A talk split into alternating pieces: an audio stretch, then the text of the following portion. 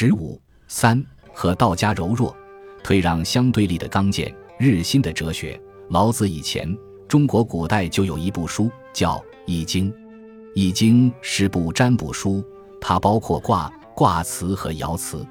它用两种符号，或三个或六个组成一组，叫做卦。最初有八卦，后来发展为六十四卦。每卦都有卦名和卦辞，每卦又分六爻，共有三百八十四爻，每爻各有爻辞。根据卦的形状。来判定占卜的吉凶。起初，人们思想比较简单，大约只要知道是吉是凶，事情该办不该办就行了。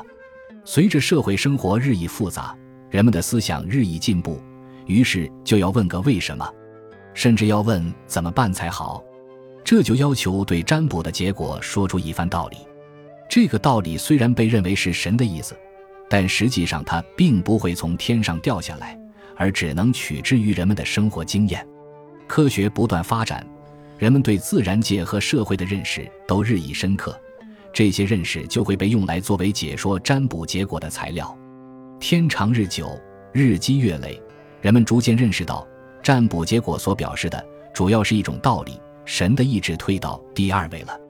把解释占卜结果的那些道理集中起来，解释和说明《易经》，编成书就是《易传》。《易传》和《易经》统称《周易》，《易传》大约形成于战国中后期，就是从庄子到韩非这一段时期，共有十篇，后人称为十易或十大传。《易传》说，《易》讲的是道，道有天道、地道和人道，《已经》把它们全都包括了。我们看到，《易传》的作者们和道家人物一样。也完成了一个思想上的根本转变，他们把原来攻占卜用的神学书说成是讲道的哲学书。道是什么？老子、庄子讲了一辈子道，但始终没有清楚说明道是什么。他们甚至认为能说清楚的反而不是道。但《易传》说“一阴一阳之谓道”，就是说道就是一阴一阳。一阴一阳是什么意思？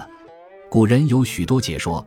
现在有许多人也比之于对立统一，这种解说是否恰当？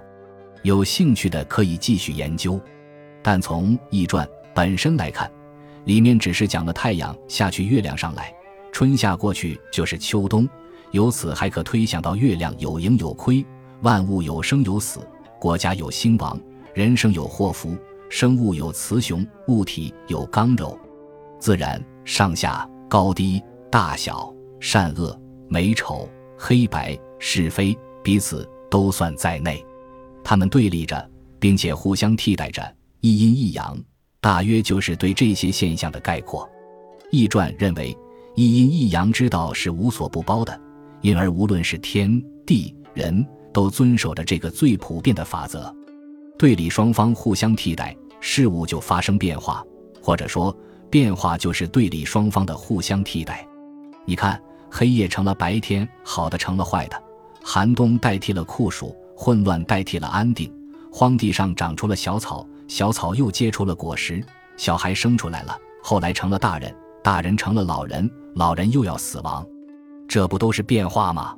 不都是一个代替一个吗？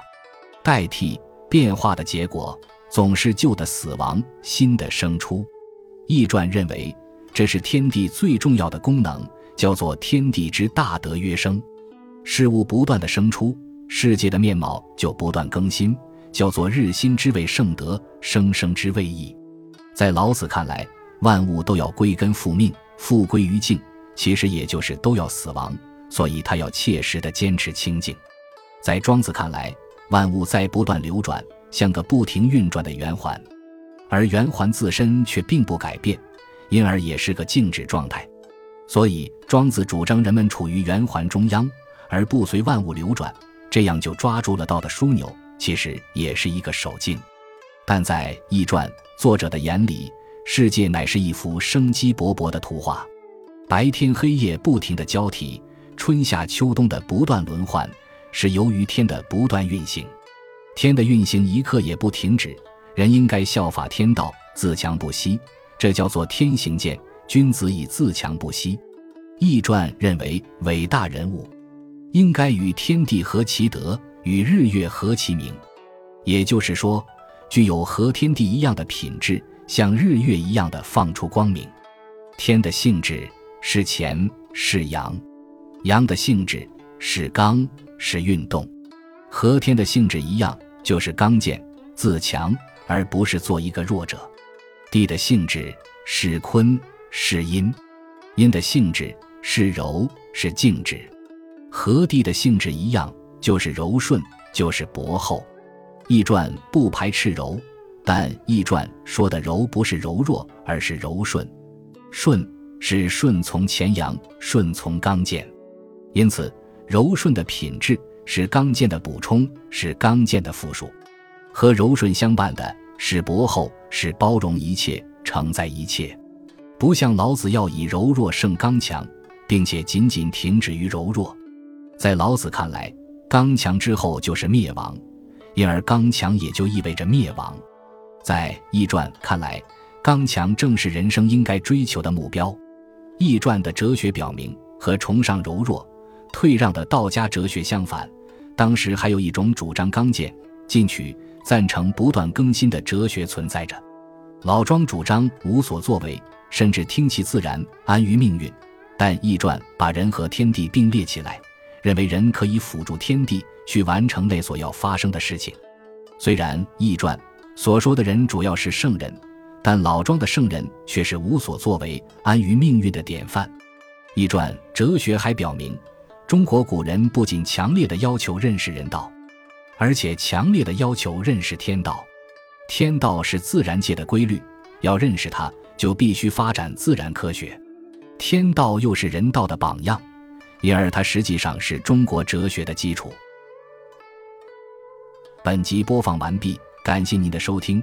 喜欢请订阅加关注，主页有更多精彩内容。